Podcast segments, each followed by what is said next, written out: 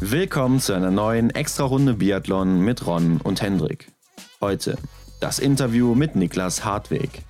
Das erste Weltcup-Jahr des besten Juniors. Gold verpasst mit letztem Schuss und was er sich von Johannes Tinisbö abschaut.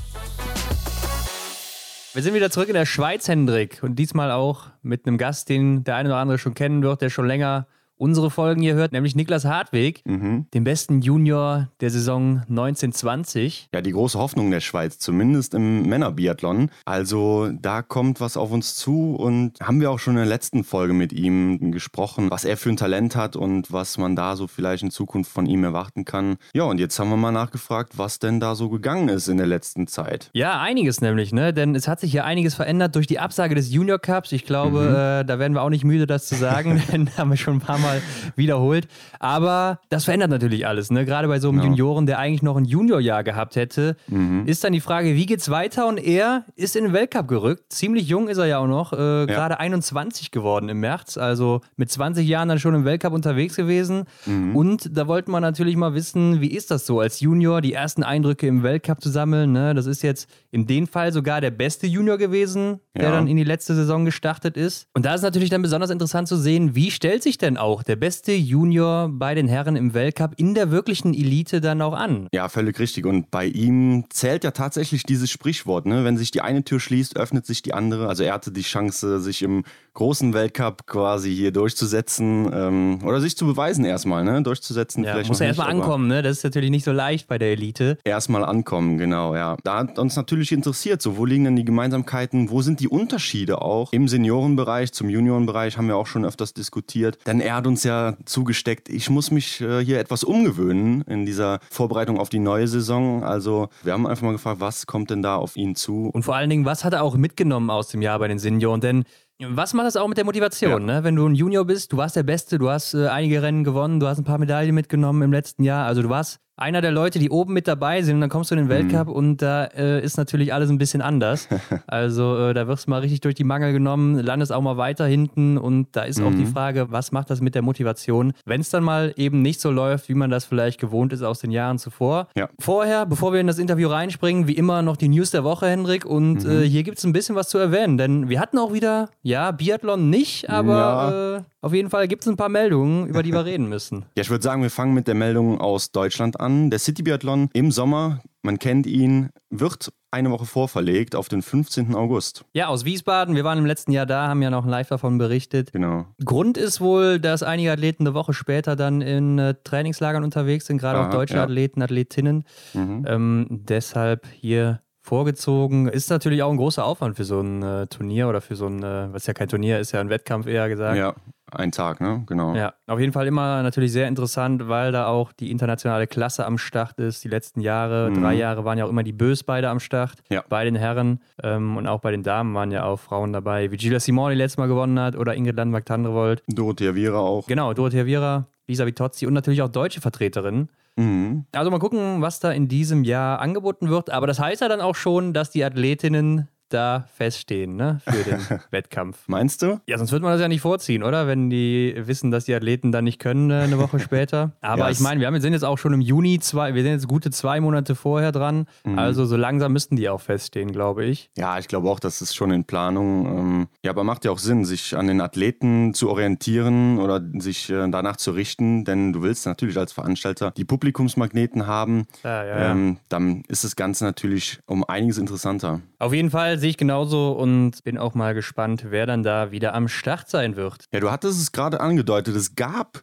ja keinen richtigen Biathlon, aber es wurde auf jeden Fall geschossen und auf den Skirollern gelaufen. Die Rede ist von der Skishow in Norwegen. Ja, berühmten Holmenkollen, ne? Also nochmal zurück an alter Städte, an äh, der Traditionsstätte in Norwegen. Es waren auch nur NorwegerInnen am Start, mhm. aber man muss sagen, die komplette Elite außer Ingrid Landmark-Tandrevold und Tyrell Eckhoff, die Ja. sich kurz vorher noch abmelden mussten, weil da wohl in der Familie irgendwie ein Infekt unterwegs war. Ich weiß nicht, ob Mhm. das jetzt mit dem Coronavirus zu tun hatte, aber konnten da beide kurzfristig nicht starten, haben am Morgen noch Bescheid gesagt, dass sie nicht dabei sein werden. Mhm. Ansonsten aber wirklich jeder am Start, der Rang und Namen hat, den man kennt. Und in Norwegen ist das natürlich immer eine sehr hohe Klasse hier. Ja, definitiv. Also alle Weltcup-Athleten am Start. Auch welche aus dem EBU Cup natürlich, aber war wirklich interessant. Aber was hat, was haben wir da gesehen? Also es gab ein Rennen. Gestartet wurde nach den erreichten Punkten eines Schießens, also so im, im Vorhinein, wo gab es so ein Shootout oder wie nennt man das? Ja, und Schießwettbewerb, ne? Ähm, man kennt es vielleicht auch noch aus Schalke, da gibt es das ja immer. Ja. äh, bei der World Team Challenge im Dezember oder auch zum Beispiel in Wiesbaden ist es ja auch gewesen, aber da werden, glaube ich, auch noch Runden gelaufen dazu. Mhm. Ja, so ähnlich, glaube ich, war es, ja. Und beim Blink Festival, da kennt man es auch.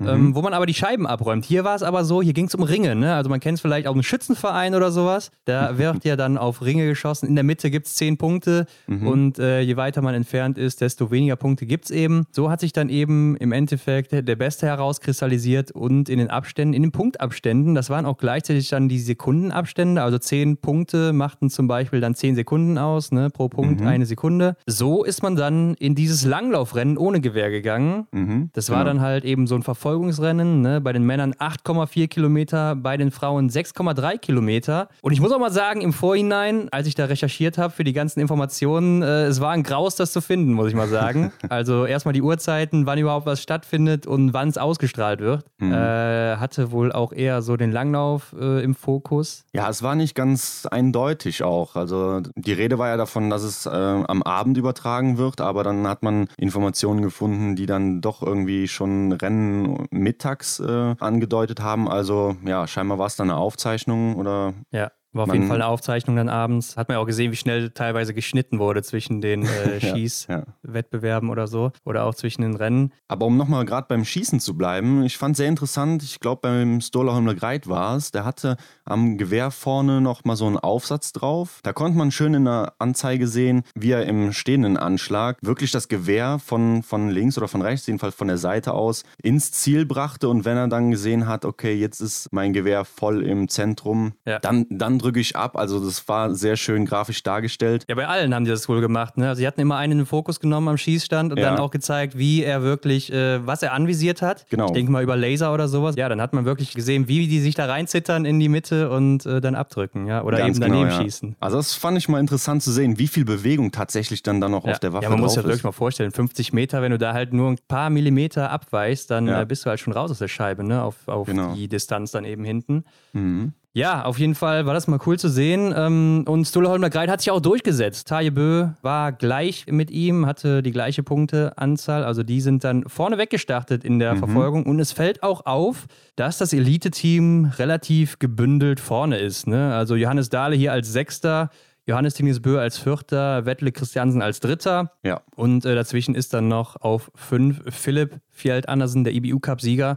Also man sieht schon so, die großen Norweger, die haben sich auch da durchgesetzt beim Schießen. Ja, und der Gesamtweltcup-Sieger Hendrik, ne, Johannes Tingnes Bö, der hatte zwölf Sekunden Rückstand auf seinen Bruder und auf Stula Holmler Greit, die ja dann zeitgleich gestartet sind. Da hätte man im Vorhinein wahrscheinlich gedacht, ja, das könnte er sich holen. Zwölf Sekunden auf 8,4 Kilometer, wenn man jetzt mal an so ein Sprintrennen denkt. Also Ja. das ist machbar für den Johannes Tingnes. Das glaube ich auch, ja. Zumindest im Weltcuprennen hätte ich gesagt, ja, der holt sich die Jungs da vorne. Aber es sah ja anders aus. Im Ziel finden wir ihn erst auf Platz 9 und hat dann letztendlich, Taibö hat das Rennen gewonnen, ähm, hat tatsächlich eine Minute 45 Rückstand. Und es wurde ja keine Strafrunde oder so gelaufen. Also Ja. da, da muss irgendwas schiefgelaufen sein, beziehungsweise was, was glaubst du, was, was da los war? Ja, es ist einfach das gewohnte Bild von ihm. Ne? Also im Sommer ist er einfach nicht so fit, wie er es dann im Winter. Also ich weiß nicht, was er da immer macht, ob er sich da zurücknimmt, wo er vielleicht auch nicht so wirklich Lust hat, ich weiß es nicht. Oder ob er vielleicht dann auch einfach nicht in Form ist und immer im Winter erst dann seine maximale Form abrufen kann. Weiß ich nicht, aber er verliert hier ja über anderthalb Minuten auf seinen Bruder, ne, auf acht Kilometer oder achteinhalb. Das ist äh, schon sehr, sehr viel. Klar, ja. Ja, und wird auch noch von fast allen anderen überholt. Ist schon heftig, hätte ich auch so nicht erwartet und hat wohl keiner so erwartet, aber äh, ist auch so. Aber wenn man sich auch mal Stula Holmler Greit anguckt, der ist ja auch 18 Sekunden hinter Taje Bö ins Ziel gekommen. Ja. Auf Platz 5 und Johannes verliert damit auch auf ihn circa eine Minute 10 oder eine Minute Mhm. 20 sowas. Das ist ordentlich. Aber sollte das jetzt ein Ausrufezeichen sein und sollte man jetzt besorgt sein für den Winter, dass Johannes nicht mehr laufen kann? Ich glaube, die letzten Jahre haben auch gezeigt, dass es eher nicht so ist, oder? Ja, ich glaube auch nicht. Also die äh, Vorbereitung ist ja auch noch jung. Ich habe gerade gedacht, vielleicht ähm, passt ihm auch einfach der Skiroller nicht. Also dass, dass er einfach auf den Skirollern nicht so gut parat kommt. Dass ihm der Ski, der normale, Ja. der klassische Ski einfach besser am Fuß ist. Vielleicht liegt es daran. Aber man kennt ihn ja eigentlich nicht anders, wie du schon sagtest. Also es ist seine Handschrift im Sommer, ist er immer so einer, der, ja, ich sag mal, nicht aus den Füßen kommt, aber im Winter äh, überzeugt er dann alle Kritiker aus dem Sommer mal wieder ähm, um Weiten. Also Ja, vielleicht stimmt das mit dem Skiroller, ne? Ist ja auch ein bisschen schwerer, denke ich, als die anderen, weil er auch was größer ist. mh. Aber Wettle Christiansen ist natürlich auch relativ groß und schwer. Äh, aber ich sehe auch, er hat auch fast eine Minute verloren. Also ja, vielleicht hängt es damit zusammen, wer weiß. Auf jeden Fall, glaube ich, sieht das im Winter auch wieder anders aus. Und äh, mal gucken, wie dann auch die anderen äh, Wettkämpfe im Sommer aussehen. Aber Platz zwei hier, Webion Sörum. Sollte man sich vielleicht auch mal merken für die Zukunft, ist äh, 22 Jahre alt Mhm. und auch dreifacher Junioren-Weltmeister. Ah ja, Äh, war bisher auch nur im IBU Cup mal unterwegs in der letzten Saison und äh, ja, ansonsten halt ein Junior gewesen. mhm. Aber äh, ja, das norwegische Team ist schon krass und auf Platz 3 Johannes Dorle, der sich ja auch noch sehr stark nach vorne gearbeitet hat, von Platz 6, Mhm. der ja auch ein starker Läufer ist. Ja, ich glaube, gerade in Norwegen musst du ja auch als Newcomer, als ähm, Junior wirklich Gas geben. Und äh, das ist wahrscheinlich auch ein gutes Beispiel jetzt dafür, dass, dass er da äh, Gas gegeben hat. Denn im Schießen lag er auf Platz 8, also er ist mit 33 Sekunden Rückstand ins Rennen gegangen und hat sich dementsprechend dann noch vorgearbeitet auf Platz 2. Ich glaube, er hatte richtig Dampf. Ja, ist ja zum Beispiel an Johannes Dahle noch vorbeigezogen damit, ne? Also, Richtig, ja. Also da musst du, in Norwegen musst du wahrscheinlich auch äh, jede Chance nutzen, ne, damit du dich da beweisen kannst, äh, auffällig Ja. wirst den Trainern gegenüber, was deine Leistung angeht. Aber auch wenn man sich generell mal die Starter hier anguckt, also alle von denen könnten im Weltcup oben mitlaufen. Das ist schon einfach ein so Richtig, krasses Team. Aber noch relativ jung, von daher, äh, die müssen sich die nächsten zehn Jahre auf jeden Fall keine Sorgen machen. Das glaube ich auch. Ja, bei den Damen war es natürlich jetzt so ein bisschen einseitig. Ne? Also Martha Olsby-Reuseland war die große Favoritin jetzt, nachdem Ingrid und Tiril nicht dabei waren. Mhm. Ist dann auch im Schießen Dritte geworden. Äh, Beste war hier Femsteinewig. Martha Olsby-Reuseland 13 Sekunden hinter ihr und gewinnt dann auch eben die 6,3 Kilometer dann in der Verfolgung. Ziemlich Ja. eindeutig. Also sie hat auch relativ schnell kurzen Prozess gemacht. Ja. Hat ja direkt den äh, Rückstand da einkassiert und gezeigt, wer dann da jetzt die, die Frau auf der Bahn ist. Ganz klar. Und das habe ich auch nicht anders erwartet. Ja, habe ich auch so gesehen. Ähm, Platz 2 auch eine Mate, aber mit H geschrieben, Kriegstad Johansen. Und äh, auf Platz 3 Caroline Offigstadt Knotten kennt man natürlich auch. Aber die hat auch schon 38 Sekunden Rückstand. Italien kann man noch erwähnen, ne? Platz 5, 1 Minute 2 Rückstand schon. Also da sieht man schon, Martha Olsby-Reuseland hat hier schon ein sehr gutes Tempo hingelegt. Ja. Und im Gegensatz zu den Männern sind die Abstände hier auch deutlich größer zwischen den Damen. Also da ist läuferig nicht so ein, ja, so, so ein enges Feld wie bei den Herren dann Mhm. in Norwegen. Aber ich glaube, die müssen sich auch nicht verstecken. Und Henrik, wo wir auch bei Norwegen sind, äh, Johannes Tingsbö, der werkelt ja auch aktuell noch weiter an seinem Gewehr rum. Ja, ist immer wieder witzig, was er sich da einfallen lässt. Aber nachdem er ja im letzten Winter die Probleme hatte, bleibt ihm eigentlich auch nichts anderes übrig. Ja, er scheint halt weiter verunsichert zu sein. Ne? Geht jetzt Ja. wohl zwei Jahre zurück und guckt, was er da gemacht hat. Nimmt noch ein paar Teile von seinem alten Gewehr und äh, ja, ist sich anscheinend überhaupt nicht sicher, was da im Moment bei ihm abgeht am Schießstand. Du hast ja letzte Woche auch schon gesagt, er hat sich da so einen eigenen Schießstand gebaut, äh, ist ja, Ja. auch umgezogen und äh, in die Nähe von Oslo, damit er in der Nähe seiner Familie sein kann und Mhm. da auch trainieren kann. Er lässt zum Beispiel auch das Höhentrainingslager aus, aber mit dem Gewehr ist er schon die ganze Zeit jetzt zugange. Ne? Wir haben es ja auch erlebt, vor der Weltmeisterschaft hat er sich nochmal ein neues Gewehr angeschafft. ist da immer noch nicht so sicher. Und ich habe mal geguckt, er geht jetzt zwei Jahre zurück, ne? Und das Ja. war die Saison 18, 19, wo er 16 Siege geholt hat, so dominant war wie nie zuvor. Mhm. Wenn ich mir das aber mal angucke, seine Trefferquote, dann ist er da fast gar nicht besser als in der letzten Saison jetzt. Mhm. Und er Okay. hatte nur in der Saison 1920, wo er auch gewonnen hat, seinen zweiten Titel, da hat er eine sehr herausragende Performance hingelegt mit 92 Prozent am Schießstand. Mhm. Also das war äh, für ihn auch bis jetzt natürlich sein bestes Jahr. Aber eben davor die Saison war er bei 85,6. Jetzt war er bei 85,2. Also da verstehe ich nicht, warum er dann äh, ausgerechnet zwei Jahre zurückgeht. Man merkt auf jeden Fall, dass es ihm ein Dorn im Auge ist. Aber vielleicht, vielleicht liegt es auch gar nicht so sehr am Gewehr, denn ich glaube, ja. wenn man ja einmal was gefunden ja. hat, dann, dann passt es ja meistens.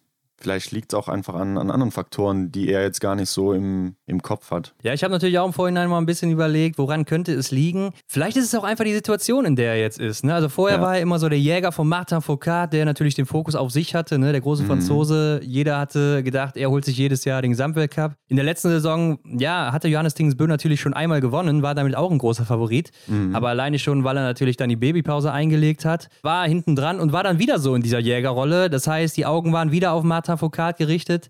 Und jetzt, wo der Franzose nicht mehr dabei ist, ist es natürlich anders. Ne? Jetzt ist er der Mann, auf den jeder guckt, den jeder schlagen will. Und mhm. er muss so seine Stellung verteidigen, vorne wegzulaufen. Und äh, vielleicht ist es auch das, was ihm dann. Denn es war ja auch wirklich so, dass man gesehen hat in der letzten Saison, es ist das erste Mal, dass er hier so Nerven zeigt, oder? Ja, sehe ich auch so. Vielleicht kommt er mit der gejagten Position nicht zurecht. Ich denke so, dass im, im Rampenlicht stehen, das, das kennt er, das ist er gewohnt, ähm, damit kann er umgehen. Aber ja, Vielleicht ist es auch das Problem, dass die, die größte Konkurrenz, zumindest wie es im letzten Winter so war, aus den eigenen Reihen kommt, was, was ihm dann vielleicht auch was zu schaffen macht. Aber eins ist klar, das ist eine Sache, die wir auf jeden Fall weiter beobachten werden. Äh, ich glaube, die Story ist noch nicht zu Ende geschrieben. Ja, sind wir mal gespannt, wie er dann in den Olympischen Winter startet, denn ich glaube, wenn die ersten Rennen dann auch wieder am Schießstand daneben gehen, dann äh, ja, fang, fängt der Kopf weiter an zu rattern oder rattert immer noch. Äh, wir bleiben auf jeden Fall dran. Ja, bevor es in die Schweiz geht, springen wir nochmal gerade zurück nach Deutschland, denn Benny Doll hat äh, in seiner Trainingsresidenz,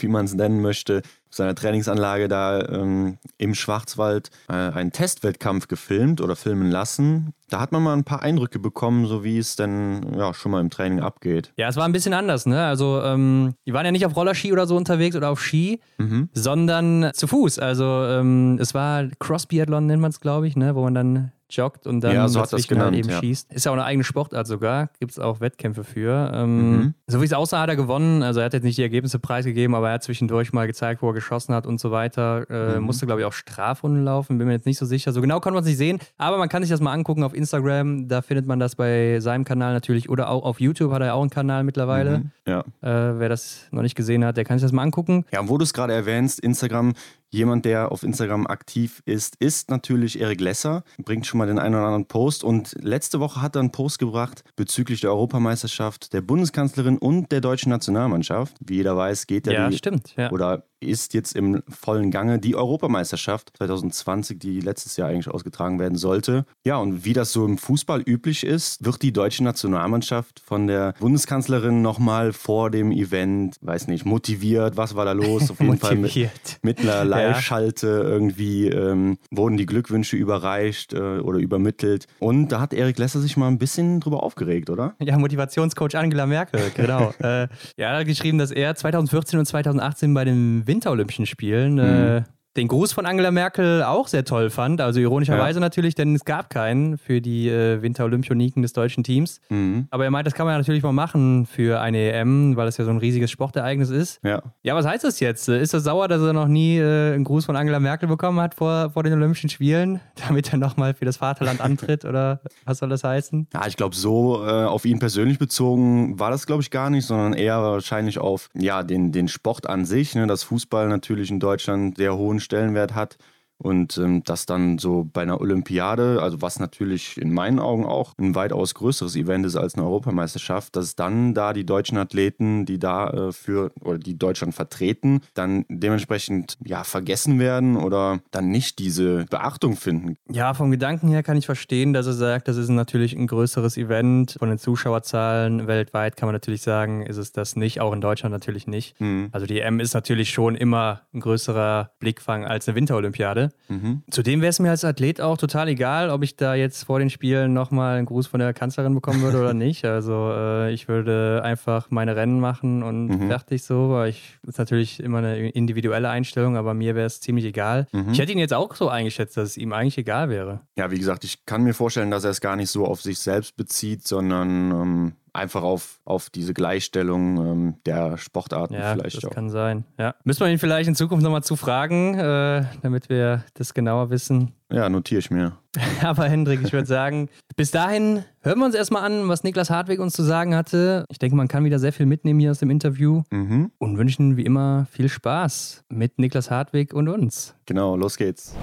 Ja, Niklas, du bist wieder zurück bei uns. Äh, Das letzte Mal kann mich noch gut dran erinnern, da saßt du noch im Auto. Diesmal sieht es eher nach deinem Haus, nach deiner Wohnung aus. Ist das richtig? Jawohl, ja, letztes Mal war, war ein bisschen umständlicher, aber Ja. dieses Mal ein bisschen bequemer zu Hause auf jeden Fall, Mhm. ja. Ja, ich weiß noch, da warst du noch am See. Aber äh, ich sehe gerade auch im Hintergrund. Sind das deine Platinplatten von äh, Nick Perry oder was ist das? äh, nicht wirklich, also selber Platinplatten habe ich keine, aber Ja. ich habe da ein paar von meinen Lieblingsrecords im Hintergrund hängen, ja. Was Cool. ist das Also ich sitze gerade eigentlich hier in, in meinem Zimmer, wo ich äh, Ja, genau Musik aufnehme und Mhm. äh, ja, das Internet am besten, ne? ja, ja, auf jeden Fall. Der was ist das so für Musik, hier. die du da hängen hast? Ja, einerseits also von Kendrick Lamar, Ja, ähm, klar. Good, Good äh, Kids Mad City, Ja, hängen ja. da zwei Platten und dann noch von NWA, äh, ja. genau, Straight. Outta Compton. Ja, ja. Genau, die Klassiker hängen hier. ja, du bist ja auch äh, selber Rapper, ne? Da wollen wir nachher noch ein bisschen drüber reden. Denn lass uns zuerst mal auf das äh, Biathlon oder den Biathlon fokussieren. Denn für dich, glaube ich, war es ja auch erstmal eine turbulente Saison. Ne? Das letzte Mal, als wir geredet haben, da stand es eigentlich noch fest, dass der IBU Junior Cup stattfinden wird. Und kurz darauf wurde dann eben abgesagt. Aber trotz der Absage muss man sagen, du hast relativ viele Rennen gemacht, denn du bist ja auch zum ersten Mal im Weltcup dann gestartet, auch nicht nur einmal. Wann wusstest du, du hast die Chance, im Weltcup zu starten das erste Mal? Ja, also nachdem der Junior Cup abgesagt wurde und äh, es auch klar war, dass der IBU Cup erst im Januar dann losgeht, war dann eigentlich schon so ein bisschen die, die Idee, das äh, zu probieren. Ja. Bei den Mhm. Selektionswettkämpfen, wo bei uns auf der Lenzer Heide stattgefunden haben im November, äh, war dann schon klar, okay, ähm, ich meine, es, es könnte eine Chance geben. Ich habe nie damit gerechnet eigentlich. Aber äh, mit dem Trainer zusammen waren wir der Meinung, ja, ich sollte mal mitmachen und schauen, was drin liegt. Und ja, da konnte ich mich zweimal eigentlich gut präsentieren bei den Wettkämpfen und dann ging es eigentlich recht schnell. Hat es geheißen, gut, hatte alle gemeint, ja, sie wollen mich gern mitnehmen. Und äh, ja, plötzlich saß ich dann im Flieger nach Kontiolahti Mhm. und, und von da ging es dann, ging's dann los, ja. Mhm. Aber der Welt, also das mit dem, die ganze Weltcup-Geschichte, resultierte die auch nur ähm, aus der Absage oder war das auch schon vorher sowieso vorgesehen für die, ja, für, für deine Saison jetzt? Ja, also in die Saison rein bin ich eigentlich gegangen mit dem, den Hintergrundgedanken, Erfahrungen zu sammeln. Ich Mhm. dachte eigentlich, dass ich hauptsächlich im EBU Cup laufe. Äh, ich habe mir schon erhofft, vielleicht das eine oder andere Rennen im Weltcup bestreiten zu dürfen, um Ja. da eben auch ein bisschen Erfahrung zu sammeln und mal zu sehen, wie das abgeht. Aber ähm, dass ich von Anfang an dabei bin und dann auch so viel Rennen laufe, äh, wie ich jetzt dieses Jahr laufen konnte, hätte ich eigentlich nicht Ja. gedacht, ja. Mhm. Und dementsprechend musstest du ja auch nicht mal dein Training irgendwie anpassen, ne? weil wenn alles so gelaufen wäre, wie es geplant war, wäre ja dann der Junior Cup auch äh, direkt im Dezember losgegangen. Ja, genau. Also wir haben den Sommer durchtrainiert. Man hat ja nie gewusst, äh, ja, wie sieht's dann wirklich genau aus mit den Wettkämpfen? Was gibt's für Alternativen? Also wir haben uns ganz normal vorbereitet auf Mhm. den Winter. Ja, genau. Ich hatte dann das gute Glück, dass ich eigentlich mehr oder weniger eine ganze Saison durchlaufen konnte Ja. äh, von den Wettkämpfen her und das eigentlich so bestreiten konnte, wie es geplant war, ursprünglich Mhm. Anfangs Sommer noch, ja. Ja. ja, dein Debüt ne, war dann eben auch in Kontiolahti mit dem Einzel 19 Treffer, also am Schießstand nahezu perfekt, aber am Ende nur 54. Und äh, was hast du da gedacht, als du dann über die Ziellinie kamst und gesehen hast, du bist da, ja, ich glaube mit der hohen Startnummer wahrscheinlich, hast du schon gesehen, du bist 54. oder sowas? Ja, also ähm, ja, die ersten Weltcup-Wochen waren nicht ganz einfach für mich, Ja. muss ich ehrlich sagen. Also bei den Selektionswettkämpfen war ich noch recht fit, äh, war dann fünf Tage erkältet eigentlich und bin dann ähm, noch ein bisschen angeschlagen, relativ angeschlagen auf dem Flieger, hat dann fünf Tage nicht trainiert. Mhm. Und äh, die Strecke in Kontiolahti ist bekanntlicherweise nicht die, nicht die lockerste Strecke, also hat die Ja. hat schon ein paar hammerharte Anstiege drin. Und äh, ja, und dann, und dann habe ich das auch besprochen mit meinem Trainer, soll ich da jetzt schon laufen oder nicht, weil ich da wirklich ein, zwei Trainingstage nur hatte Mhm. und wirklich nicht in der besten Form war. Und da haben wir uns entschieden, das doch zu machen, weil als eher stabiler Schütze, würde ich jetzt mal sagen, war Ja. das schon eher mein Wettkampf. Mhm. Im Schießen hat es dann auch recht gut geklappt. Aber ich habe dann schon gemerkt, also zum ersten Mal die 20 Kilometer auf der Strecke nicht in Topform. Das war dann schon echt zäh und das hat mich dann, hat schon auch ein bisschen am Selbstvertrauen genagt Mhm. danach. Gesehen habe, dass da pro Minute, äh, pro Runde eine Minute da auf, auf den Deckel krieg von den schnellen Jungs. Ja. ja, das war dann nicht ganz einfach zu verkraften. Da hat man sich auch gefragt, ja, was bringt's denn überhaupt, wenn ich jetzt hier laufe? Äh, was habe ich eigentlich davon? Aber ja, die Jungs haben mich dann immer aufgebaut noch. Also die, die ersten Weltcup-Wochen war nicht ganz einfach, Hochfilzen und Kontiolahti, weil da, da habe ich eben dieses, dieses kleine von der Erkältung, ja. war ich nicht in Topform, das habe ich dann mit mir mitgezogen, habe das nie so richtig rausgekriegt. Mhm. Also ja. Ja, wenn man an deine Juniorrennen denkt, äh, mit 19 Treffern, da wärst du sicher oben mit dabei gewesen. Hättest wahrscheinlich auch ja, so ein Juniorrennen mit 19 Treffern gewonnen, dann war das so wahrscheinlich so ein, wie so ein Schlag ins Gesicht, oder? Da wurdest du erstmal wieder auf den Boden der Tatsachen zurückgeholt. Kann man das so sagen? Ja, also auf jeden Fall. Also ich habe gewusst, ähm, dass es wahrscheinlich ja vom, vom Laufen her in dem Rahmen sein wird. Mhm. Ähm, natürlich ein bisschen schneller erhofft man sich dann immer ich hatte natürlich auch andere Athleten, wo da auch im Weltcup unterwegs waren, die ich schon gut kenne, auch von, von Junioren-Wettkämpfen, die viel mit mir letztes Jahr auch die Junioren-Wettkämpfe gelaufen sind. Mhm. Und da hat man dann halt schon Anhaltspunkte. Ne? Und ich vergleiche mich dann natürlich auch nach ganz vorne, aber anhand von den Athleten kann ich mich am besten vergleichen. Da habe ich schon gemerkt, ja, da ist was nicht ganz richtig. Anfang Saison weiß man da nie, hat irgendwas im Training nicht gepasst, ist jetzt wirklich diese, ja, eben diese bisschen diese Erkältung, wo noch, wo ich noch mit mir mitschlepp. Und, und das ist dann natürlich, das verunsichert einen dann komplett, weil man nicht weiß, an was es liegt. Und ja, also es holt dann auf jeden Fall zurück äh, auf den ja. Boden. Oder ja, also würde nicht sagen, dass ich irgendwann abgehoben bin, aber es, es zeigt einem schon nochmal, was da wirklich abgeht im Weltcup, was das für ein Unterschied ist. Mhm. Ja. ja, du hast ja letztes Mal gesagt, du willst diese Lücke zu den Senioren jetzt in den nächsten zwei Jahren schließen. Also jetzt hast du noch ein Jahr Zeit dazu. Was glaubst du denn, wie groß ist die Lücke momentan noch? Ähm, also ja, dann gegen Ende von der Saison äh, ging es dann immer besser. Da konnte ich dann auch läuferisch ähm, relativ gut mitlaufen und hatte dann auch das Gefühl, dass ich wirklich relativ gut aufgehoben bin da im Weltcup, dass ich wirklich davon profitieren kann, lernen kann, weil ich auch mal jemandem hinterherlaufen kann, eine mhm. Runde ja. oder zwei. Und äh, von dem her, ja, man weiß es nie, man kann es man kann's immer nicht wirklich sagen, weil es gibt Jahre, da macht man größere Sprünge, ja. Jahre, da passiert nicht viel. Ähm, natürlich hofft, erhofft man sich, dass man ja kontinuierlich Sprünge macht. Ähm, aber ich glaube, ich bin auf einem guten Weg. Ich trainiere jetzt diesen Sommer zum ersten Mal mit der Herrenmannschaft. Mhm. Und äh, ja, dann mal schauen, wie das, wie das Training anschlägt und äh, ob, ob da nochmal ob nochmal ein Sprung passiert aufs nächste Jahr. Mhm. Ich hoffe es natürlich. Ja, ja dennoch, äh, auch wenn du mit den Herren schon unterwegs bist, darf man ja nicht vergessen, dass es dein letztes Juniorenjahr ist, auf das du dich jetzt dann vorbereitest. Glaubst du, du kannst dann diese Lücke schon äh, in dieser Vorbereitung oder in dem Jahr schließen? Ja, also das war schon so ein bisschen die Frage, gehe ich schon zu den Herren mit dem Training, bleibe ich noch bei den Junioren, mhm. äh, weil ich ja eben doch eigentlich noch als Junior durchgehe. Ja. Aber dann für mich ist eigentlich schon relativ klar, ich meine, letztes Jahr nebst der Junioren-WM war ich eigentlich die ganze Zeit mit dem Herrenteam unterwegs. Mhm. Und äh, ja, ich habe das Gefühl, das ist der Ort, wo ich am meisten Fortschritte mache. Ja, ja. Und ich äh, bin jetzt eigentlich auch von der Vorbereitung her gleich wie die anderen Herren. Also es ist ein Olympiajahr. Ja. Und da gilt es äh, zur Olympiade zu gehen, oder? Das wäre natürlich das große Ziel. Mhm. Gehen nur vier Athleten, wird, wird knallhart. Ja, es arbeiten alle hart an sich. Ähm, aber das ist auf jeden Fall das Ziel, wo im Herrenteam, ja, das Hauptziel. Ja. Und äh, da bin ich auch dabei. Und von dem her, Junior hin und her, ja. genau, geht es in die Richtung hoffentlich. Schon, da sprichst du auf jeden Fall schon ein interessantes Thema an. Ja, da kommen wir aber nachher auch noch zu. Ähm, ja. ja. du bist aber auch äh, häufig Teil der Staffel gewesen. Bist da dann auch gegen große Namen gelaufen, zum Beispiel mal Julian Eberhardt, äh, Quentin Fiormaillet, Stola Holmler Greit auch, also die Topstars kann man schon sagen, die gerade auf der Loipe auch einiges raushauen. Ähm, mhm. Das ist für dich als jungen Athleten auch sicher interessanter als jetzt so ein Zeitrennen wie ein Sprint oder ein Einzel, wo du halt ja alleine unterwegs bist oder gucken musst, ob da vielleicht gerade einer vor dir läuft.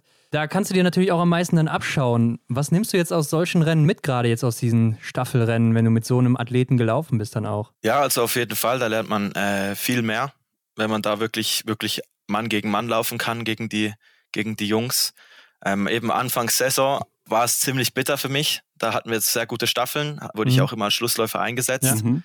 Ähm, dann wirklich, äh, einmal bin ich zusammen mit Loginov ins Rennen und einmal mit, mit Eberhard, oder? Ja, ja. Und äh, da habe ich dann schon ordentlich auf die Mütze gekriegt. ich bin dann einfach ins Rennen rein und dachte mir, ja, ich laufe einfach mit, solange es geht, ja. ähm, gebe alles. Aber was ich auf jeden Fall gemerkt habe, ist, äh, ja, wie viel Sekunden man rausholt, nur schon ja aus dem Skistand raus und, und wie aggressiv die Jungs sind auf die letzte Runde. Also wie die da äh, hochfilzen ist mir vor allem geblieben, wie die an mir vorbeigeschossen sind auf der letzten Runde. Habe ich alles gegeben, um irgendwie noch ein paar Meter zu folgen, aber es, es ging einfach, es, es wollte einfach nicht. Und ja. da hat es mir dann schon gezeigt, wirklich ähm, genau wie aggressiv auf die letzte Runde da gebolzt wird und wie es dann nochmal richtig zur Sache geht. Und äh, das habe ich auf jeden Fall mitgenommen. Und äh, ja, da braucht es ein bisschen Zeit, bis man eben so richtig versteht, wie, wie das da, wie, wie gelaufen wird im Weltcup, ja. Kennst du das denn aus dem äh, Schweizer Training nicht? Denn ich meine, mit äh, Benjamin Wege habt ihr ja auch einen ganz guten Läufer, der auch äh, schon viele Schlussrunden gelaufen ist. Ähm, ja, doch, auf jeden Fall. Wie gesagt, ich habe äh, mit den Junioren trainiert. Ja. Ähm, und Sommer und Winter sind natürlich auch wieder zwei Paar Schuhe. Mhm. Ähm, ist also was ganz anderes im Winter und im Sommer. Das heißt, äh, ja, muss man eigentlich nicht groß vergleichen. Aber dann doch, also zum Beispiel, ich durfte danach auch in die WM gehen und ja, im Vorbereitungslager äh, habe ich dann schon auch oft, habe mir dann ein paar Sachen am Benji abgucken können und äh, mal probiert, den zu jagen auf der Runde. Und äh, ja, da lernt man dann schon noch mal einiges. Es gibt auch noch mal eine ganz andere Wettkampfhärte. Ja. ja. Ja, du hast auch gesagt, du warst Schlussläufer sogar immer, außer dann bei der WM, wo du Startläufer warst. Also ist der Schlussläufer jetzt schon so deine Position, wo man sagen kann, da werden wir dich in den nächsten Jahren sehen, standardmäßig? Naja, du, also mich kann man überall einsetzen. Ich bin da offen für alles. würde jetzt nicht sagen, dass ich der, der große Schlussläufer bin jetzt. Noch nicht vielleicht, ja? Noch nicht hm. vielleicht. Also ja. ich wurde tatsächlich meistens als Schlussläufer eingesetzt jetzt in meiner Karriere. Also es war an der WM mein erstes Mal, wo ich eine andere Position gelaufen bin als Schlussläufer. Ja. Aber ja, das, also das hat einfach dieses Jahr Sinn gemacht, mich am Schluss zu setzen, weil, weil die Idee immer war, wir laufen möglichst lange mit. Mhm. Und, äh, und dann für mich hinten raus natürlich super, wenn ich weit vorne starten darf zum Erfahrungen sammeln. Ja. War das, war das immer cool, aber ja, mal schauen, was die Zukunft bringt. vielleicht, vielleicht, ja. Vielleicht irgendwann mal mit der Flagge über die Linie dann, ne? Das wäre doch was, ja. ja. Aber Niklas, warum warst du dann bei der WM nicht auf deiner neuen Stammposition? ja, also WM war, war eine relativ schwierige Zeit fürs ganze Team. Also mhm. da haben wir gemerkt, dass gewisse besser in Form sind und gewisse leider nicht so in Form, wie mhm. man sich erhofft hat. Und ich habe dann vorher im IBU Cup habe ich die Startposition auch schon gemacht und mhm. da hat es sehr gut geklappt. Ähm, von dem her hat dann der Ali ja, und mit der Sandra das angeschaut und die waren dann der Meinung, dass es vielleicht am besten ist, mich mal am Start zu setzen, weil Sebastian Stalder war meistens Startläufer, der war in der WM nicht dabei. Von mhm. dem her war eh, war es eh eine ganz neue Aufstellung. Ja. Und äh, genau, da waren sie der Meinung, mich am Start zu setzen, sei die richtige Entscheidung. Genau, und da habe ich dann den Start gemacht. Mhm. Aber wird das dann nur von den Trainern so festgelegt, Jungs, äh, so und so in der Reihenfolge starten wir, oder besprecht ihr das auch ein bisschen untereinander? Also im Team dann unter euch Jungs? Also ja, unter, unter den Jungs das zu besprechen, das kommt schon auch vor, aber meistens findet das eins zu eins mit, mit dem Trainer statt. Also ja. der Trainer kommt auf einen zu, mhm. ähm, sagt dann, ja, schau, wir haben es uns so angeschaut. Ja. Wir wären der Meinung, in dieser Konstellation würden wir die beste Staffel hinkriegen. Mhm. Und äh, selber kann man natürlich sagen, nee, ich fühle mich nicht wohl dabei oder wie, natürlich kann man reden mit den Trainern. Ja. Aber im Normalfall als Athlet sollte man in der Lage sein, ja, alle Positionen zu laufen und, und ja. sich dann auch damit auseinanderzusetzen mhm. und das dann so anzugehen. Mhm. Ja, aber nochmal, um bei deinem WM-Rennen zu bleiben mit der Staffel, da hast du dich wirklich sehr gut verkauft. Als Startläufer hast du als Fünfter übergeben, äh, nur knapp hinter Antonin Gigonard. Überlegt man da nicht nach so einem guten Rennen, ähm, was ja wirklich beeindruckt hat, äh, eher dann doch Startläufer zu werden? Ja, also wie gesagt, da war die Form, Form viel besser. In Antolz bin ich auch noch Schlussläufer gelaufen und da habe ich auch eine sehr gute Staffel äh, mhm. bringen können. Ja. Natürlich waren wir da schon weiter hinten. Aber ja, also man, man, kann, man kann die Rennen, man muss auf jeder Position sein Rennen bringen und das spielt eigentlich keine Rolle, ob man da Startläufer an zweiter, dritter oder vierter Position ist. Mhm. Ich denke, wenn man sein Ding bringt, dann bringt man auf jeder, jeder Position ein gutes Rennen und jede Position ist, ist, ist genau gleich wichtig. Also mhm. ja. da kann man sich nirgends was schenken. Also genau, von dem her ja, gibt's da eh keine große Wahl. Also mhm. man muss, man muss alles bringen können, wie gesagt, auf jeder Position stark sein und äh, am Ende, am Ende wird das halt je nach Teamzusammensetzung und je nach Leistung von den Athleten wird dann die Staffel zusammengesetzt, ja. Mhm. Ja, es gibt ja schon diese, diese ähm, ja, Positionstypen, ne? wie so ein Erik Lesser, den würde ich jetzt nicht als Schlussläufer sehen, obwohl er natürlich auch ein guter Athlet ist. Der will ja, ja auch selber immer Startläufer laufen und ist dann auch immer als Erster oder Zweiter da äh, bei der Übergabe wieder. Ne? Also ist dann vielleicht auch ein bisschen Gewöhnungssache oder Typsache? Ja, auf jeden Fall. Also ähm, das ist sicher Typsache. Also es gibt Athleten, die sind hinten raus eiskalt und, und den liegt einfach der Schlussläufer viel besser als anderen Athleten. Und mhm. äh, aber eben wie gesagt, als junger Athlet bin ich der Meinung, sollte man alles machen können. Man sollte viel Erfahrungen sammeln. Ja, ja. Man sollte in der Lage sein, am Schluss den coolen Kopf zu haben, am Anfang in dem ganzen turbulenten Pack äh, zurechtzukommen. von dem her bin ich froh, dass ich da auch mal die Startposition laufen konnte, ähm, um da die Erfahrung mitzunehmen. Es war, hat sehr Spaß gemacht, das Rennen zu laufen. Mhm. Und ja, irgendwann, irgendwann werden sich die Positionen natürlich rauskristallisieren, wer ist auf welcher Position, wem liegt was am besten. Und dann hat man hoffentlich irgendwann eine Staffel, die eine gute Konstellation ist, wo jeder genau sein Spezialgebiet hat ja, ja. Und, und somit auch eine starke Staffel entsteht. Ja. ja. Ja, ich denke, Stadtläufer zu laufen ist auch schon mal eine ganz gute Übung dann für den Massenstart, den du irgendwann mal laufen wirst. Oh ja. Ähm, aber du hast auch einige Weltcuprennen ausgelassen, wo du dann vor Ort warst, zum Beispiel in Kontiolahti oder auch Hochfilzen. Da weiß ich jetzt nicht, ob das jetzt wegen deiner Gesundheit war oder gab es da andere Gründe, die dafür gesprochen haben, dass du da aussetzt? Vielleicht, weil du noch so jung bist oder irgendwie sowas? Ja, also Kontiolahti Hochfilzen, da sind wir mit fünf Mann hingereist und wir haben nur vier Startplätze. Mhm. Ähm, es war so, bei der Selektion waren wir, waren wir relativ ähnlich hinten raus und da war nicht ganz klar, ja, nimmt man jetzt vier oder fünf mit? Wir haben dann fünf mitgenommen und von dem her musste dann halt der eine oder andere Athlet mal okay, aussetzen ja. und dann trifft es natürlich selber einen auch mal. Mhm. Zudem, ja, in Hochfilzen der Sprint nicht so gut war, dann gibt es natürlich keinen Verfolger und Massenstart ja. erst recht nicht. Ähm, von dem her, ja, genau, geht es dann recht schnell, dass man recht wenig Rennen läuft. Ja. Mhm. Was hast du dann da so gemacht die ganze Zeit? Also, wenn du nicht gelaufen bist, die Trainingsumfänge werden ja wahrscheinlich dann auch ziemlich gering gewesen sein äh, während der Weltcup-Woche. Dementsprechend musst du doch viel Zeit gehabt haben, oder? Ja, also auf jeden Fall. Es war nicht ganz einfach. Natürlich hat auch keinen Schnee gehabt. Man konnte wirklich nur im Stadion laufen mhm. gehen und da natürlich nur zu begrenzten Zeiten, wenn da Wettkampfbetrieb ist. Ähm, von dem her glaube ich, das war auch so ein Punkt, warum ich wie nicht zurück äh, auf die Höhe gekommen bin von dieser Krankheit, weil es gibt einfach nicht die Möglichkeit. Man kann höchstens joggen gehen, mhm. bisschen Rumpf machen oder sowas in der Art. Ähm, aber ansonsten, ja, verbringt man die Zeit im Hotel, bewegt sich ein bisschen und probiert sich auf die nächsten Rennen einzustellen. Und äh, ja, schaut, Netflix habe ich ja. viel geguckt natürlich. und äh, ja, dadurch, dass es Covid war, haben wir eh nicht viel Kontakt gehabt mit dem Team, oder? Da mhm. war man mhm. wirklich viel allein im Zimmer. Und ja, war relativ viel online, kann man so sagen, ja. Ja, ja klar. Was hast du dann geguckt bei Netflix zu der Zeit? Ja, da habe ich eigentlich, ich weiß es gar nicht. Also viel geguckt habe ich Better Call Saul, ja, oh, ja. die Serie. Ja, klar. Cool, ja. Aber was anderes kann ich mir jetzt gar nicht groß dran erinnern eigentlich. Da haben viele Sachen angefangen und aufgehört. Ja. So mache ich das meistens. ja. Kann mich da oder man, die seltene ja. Serie ganz durch. Ja. ja. oder, oder man sucht zwei, drei Stunden und findet dann doch nichts. Ne? Und, äh, genau, ja, der Klassiker, ja. Auch angenehm. Naja, letztes Mal hast du auf jeden Fall uns auch erzählt, dass du ja äh, Martha Foucault und Johannes Dingesbö als Vorbilder hast. Jetzt hast du zumindest einen davon live erlebt. Konntest du da irgendwas mitnehmen vom Johannes äh, jetzt im Training oder so? Also muss sagen, dieses Jahr von Johannes, also in den Wettkämpfen habe ich ihn nie laufen gesehen. Mhm. Ähm, also war ich nie auf der Strecke, ist noch nie an mir vorbeigelaufen, leider.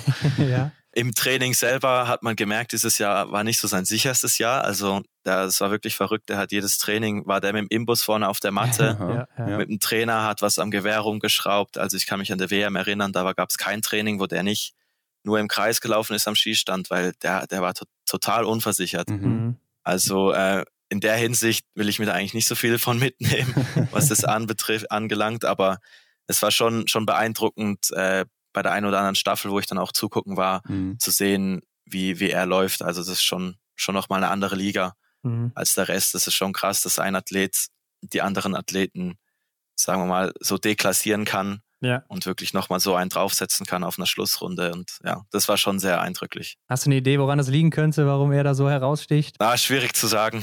das sind wir jetzt wieder beim ganz komplizierten Thema, ne?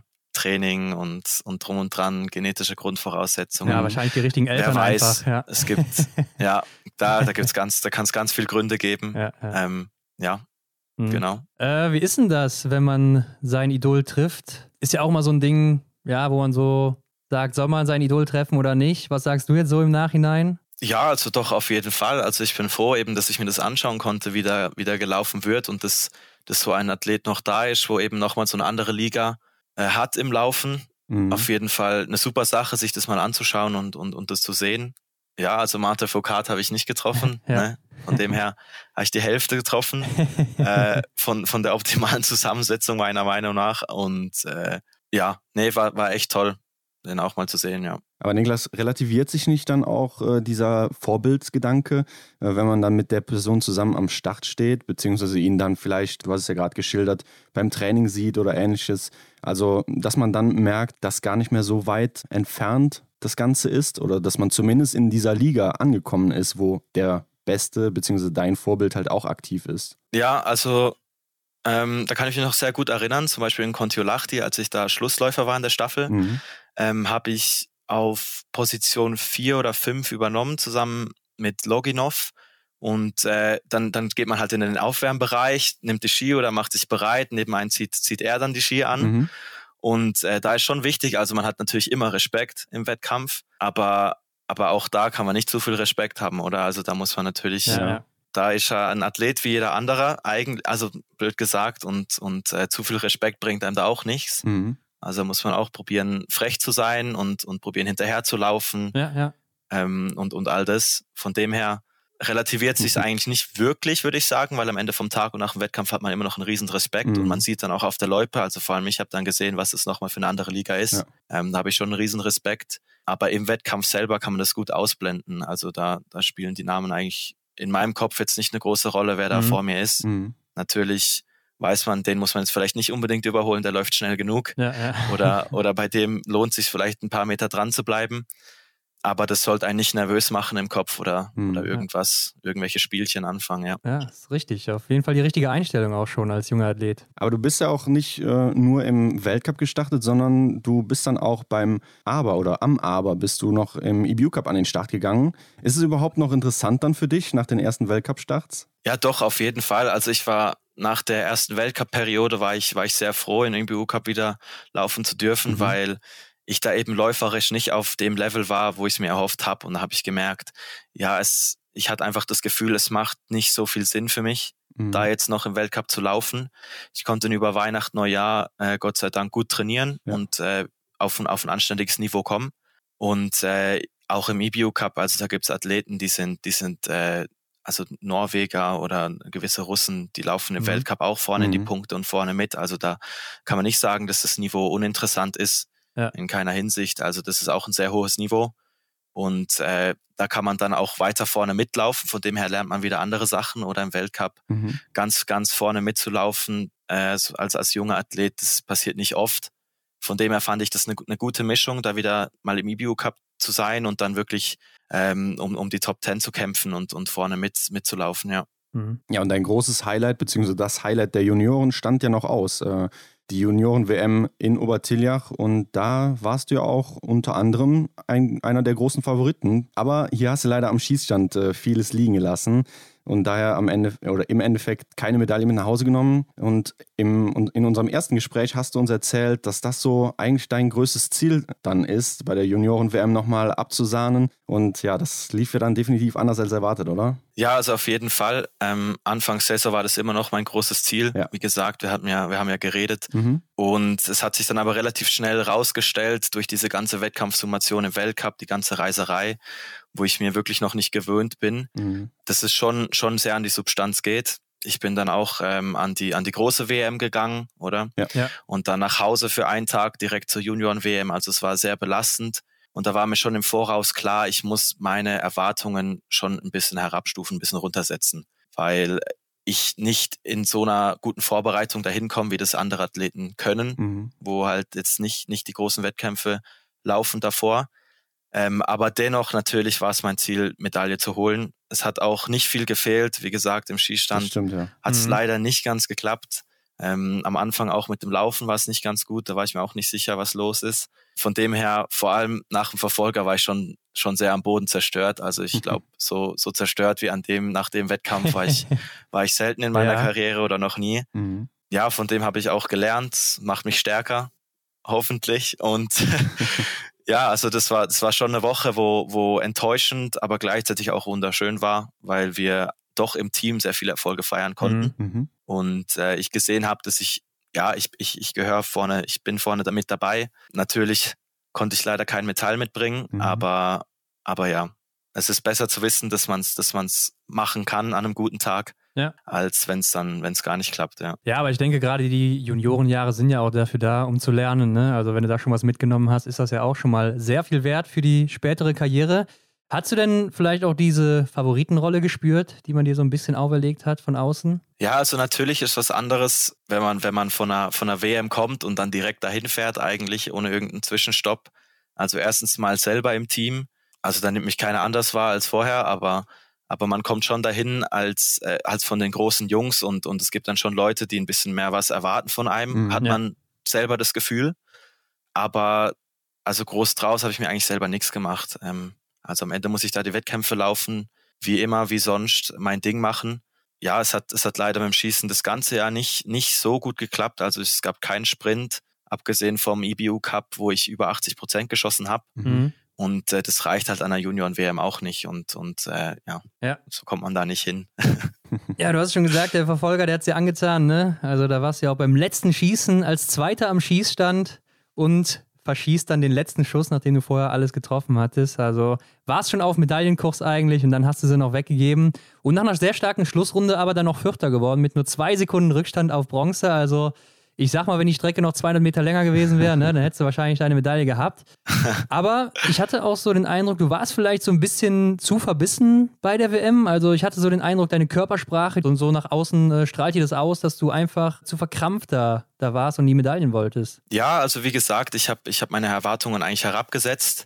Aber nach, nach dem ersten Einzel, wo das Laufen nicht so ganz gut war, habe ich schon irgendwie gemerkt, oh je, dann war der Sprint, wo ich halt schon in Reichweite von den Medaillen war, aber auch ja. nicht ganz. Und dann bin ich schon relativ aggressiv an den, an den Verfolger rangegangen. Mhm. Ähm, also wie gesagt, Medaillen sind für mich nicht alles. Langfristig gesehen ist es egal. Hauptsache, man, man sieht, dass man vorne mit dabei ist und dass man den Anschluss hat und, und da mitmischen kann, dass das Niveau stimmt. Aber ja, natürlich, ich, ich weiß nicht, ob ich nächstes Jahr noch an eine Junioren-WM gehe, okay, die in Amerika ja. stattfindet. Von mhm. dem her war für mich klar, das ist wohl möglich die letzte Chance für mich, eine Medaille zu holen. Mhm. Und ja, dementsprechend bin ich vielleicht schon ein bisschen verkrampft an die Sache rangegangen. Da wird mir ein bisschen Lockerheit vielleicht nicht schaden. Ja. Aber ja, im, im Verfolger war für mich klar von Anfang an, also heute oder gar nicht. Und äh, genau, da bin ich relativ offensiv rein. Und ja, leider hat es am Schluss nicht geklappt. Mhm. Ganz hat knapp, nicht viel ja. gefehlt, aber es war trotzdem, trotzdem ein cooles Rennen. Ähm, vor ja. allem in einem Verfolger weiß man, weiß man als Athlet oft nicht, wo man genau steht. Also ich habe beim ersten Schießen zwei Fehler geschossen, dann bist du wieder irgendwo, man weiß selber nicht, welche Position. Und plötzlich, es geht dann ganz schnell, läuft man äh, auf die Matte 2 vor und schießt dann stehend. Und, und äh, das war, war eigentlich schon ein witziges Rennen. Ähm, Im Nachhinein natürlich, wenn es so knapp ist, der vierte Platz, eben diese Medaille, wo man sich so erhofft hat und das Gefühl hat, das war vielleicht die letzte Chance, wo man gerade gehabt hat, mhm. war dann schon, schon nicht ganz einfach so zu verkraften. Aber wie gesagt, Medaillen sind nicht alles. Ja. genau. Erinnerst du dich dann noch dran, wo der letzte Schuss hinging? Wie hast du den daneben gesetzt? Ähm, also es war wirklich, ist es mir auch zum ersten Mal passiert. Ich hatte eigentlich noch nie irgendwelche Nerven gelassen im Schießstand. Mhm. Also ich hatte eigentlich noch nie das Problem, nach dem vierten Schuss, dass der fünfte daneben geht, weil ich nervös geworden bin. Also es passiert halt schon mal, dass der fünfte daneben geht, so wie der dritte oder sonst ein Schuss. Mhm. Ähm, aber da war es wirklich der Fall. Also ich habe einen schönen Rhythmus geschossen, ähm, wollte dann eigentlich abdrücken, war aber noch nicht ganz drauf, hätte dann vielleicht nochmal atmen sollen und habe den Schuss wirklich also ganz grob weggerissen. Oh, also der war, okay. man hat's, man hat's wahrscheinlich deutlich gesehen im Fernsehen. Der ist, der ist meilenweit weg. Ja. Also der war ein ganzes, ganz schönes Stück. Ich glaube links hoch oder sowas in der Art. Ja. Weiß ich nicht mehr so genau. Aber, aber ja, den habe ich wirklich relativ bewusst aus dem Kopf raus weggerissen. Mhm. Also da, ja, da haben die Nerven mal eine Rolle gespielt zum ersten Mal. Mhm. Und das hat mich dann im Nachhinein auch so geärgert, weil das eigentlich nicht, würde ich sagen, nicht, nicht, nicht ich bin, mhm. wo, wo da nervös wird bei einem letzten Schuss oder sonst was. Also du hattest die Medaille ja. schon im Kopf oder wie war das da? Ja, nicht wirklich. Also ich habe gesehen, ja, der Franzose schießt einen Fehler. Wenn ich jetzt schnell schieße, ja, ist möglich, aber, aber viel durch den Kopf geht mir dann auch nicht wirklich. Also sobald ich auf der Matte stehe, durchatme und, und meine Abläufe mache, da ist man dann, da war ich in dem Moment so im Film drin, ja. da habe ich eigentlich nicht groß, groß was gemerkt, was rechts und links von mir passiert. Ich war bei mir und habe mich konzentriert, aber hat dann trotzdem leider nicht ganz geklappt am Schluss, ja. ja. Ja, du hast auch gerade noch erzählt, dass es für dich äh, sehr hart war, auch gerade dann in der Zeit nach dem Rennen. Wie bist du denn aus diesem Loch wieder rausgekommen? Wie, wie lange hast du dafür gebraucht? Ja, also so lange habe ich auch nicht gebraucht. Also es klingt vielleicht ein bisschen übertrieben. Ich ja. war schon ziemlich, ziemlich am Boden danach. Mhm. Ja, konnte mich dann wie auch nicht so richtig freuen über den vierten Platz. Ich habe es dann probiert und, und äh, ich meine, vierter Platz ist immer noch sehr gut. Mhm. Ja. Eben zwei Sekunden hinter der Medaille mhm. ähm, kann man sich eigentlich wirklich freuen. Ja. Ist ja leistungsmäßig fehlt da nicht viel zur Medaille. Also so konnte ich mich schon trösten. Ähm, aber der größte Trost war eigentlich, dass wir, dass zum Beispiel ja Amy da noch, noch eine Medaille geholt mhm. hat, nochmal nachgedoppelt ja. hat. Ja. Und das war einfach schön und dann habe ich, konnte ich mich wirklich für sie freuen und, und damit freuen. Und, und das alles hat mir so ein bisschen geholfen, das andere wie auszublenden, mhm. nachdem ich es eigentlich relativ kurz verarbeitet habe und, und gemerkt habe, ja, was da genau passiert ist, mhm. eigentlich. Ja, zusammenfassend kann man vielleicht auch sagen, dass es einfach nicht so sein sollte. Äh, für dich. Ähm, jetzt hast du gesagt, das ist eventuell deine letzte Chance gewesen. Äh, die nächsten JWMs sind in Amerika über See. Ist es nicht auch so ein Abenteuer für dich, was du noch äh, angehen willst? Oder warum schließt du das eigentlich schon aus? Also, naja, es ist so, wenn alles ideal kommt, also für mich eben, wie gesagt, schon anfangs gesagt, äh, ich bin im Herrenteam und ja. da ist das große Ziel die Olympiade und da wird hingearbeitet. Von dem her bin ich mit dem Kopf da wirklich bei den Herren mhm. und, und, und bei dem Ganzen, da weiß ich nicht. Also es wird sich, wird sich, äh, ja, wird sich rauskristallisieren, wo es hingeht am Ende. Ja. Ähm, aber ich nehme nicht an, dass, dass wenn eine, eine Saison gut läuft und, und ich wirklich bei den Herren mitlaufe, dass ich dann so eine große Reise auf mich nehme, wenn es nicht wirklich nötig mhm. ist. Ja. Also da gibt's dann wirklich wichtigere Sachen langfristig gesehen. Also ich glaube, da habe ich mehr davon, wenn ich im IBU Cup, Weltcup dann wirklich vorne mitlaufen kann oder irgendwo mitlaufen kann. Da habe ich dann doch auch genug Juniorenrennen bestritten.